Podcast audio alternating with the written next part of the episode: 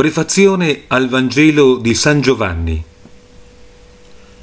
L'Apostolo San Giovanni, figlio di Zebedeo e Salome, scrisse questo Vangelo in Asia in lingua greca verso la fine della sua vita dopo il suo ritorno da Patmos, dove aveva scritto l'Apocalisse. I motivi che lo spronarono a scrivere furono due. Il primo era quello di confutare gli eretici Ebion e Cerinto che negavano la divinità di Cristo e insegnavano che era un semplice uomo. Il secondo era quello di ovviare alle omissioni di Matteo, Marco e Luca. Per questo San Giovanni riporta in dettaglio ciò che Cristo fece durante il primo anno del suo ministero, ciò che gli altri tre avevano in gran parte trascurato. Ascoltate San Girolamo nella sua prefazione a San Matteo.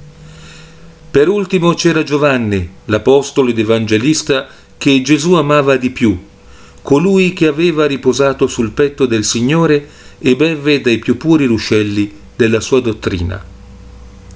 Quando si trovava in Asia, nel momento in cui andavano spargendosi i semi delle eresie di Cerinto, di Ebion e degli altri, che negavano che il Cristo fosse venuto nella carne, quelli che nella sua epistola chiama anticristi e che l'Apostolo Paolo confuta spesso, fu costretto da quasi tutti i vescovi che si trovavano a quel tempo in Asia e dalle rappresentanze di molte altre chiese a narrare per iscritto quanto vi sia di più profondo in merito alla divinità del nostro Salvatore e a gettarsi di slancio, per così dire, verso la parola di Dio con una sorta di felice temerarietà nella storia ecclesiastica si racconta parimenti che, sollecitato dai fratelli a scrivere, accettò di farlo a condizione che tutti digiunassero e pregassero insieme Dio.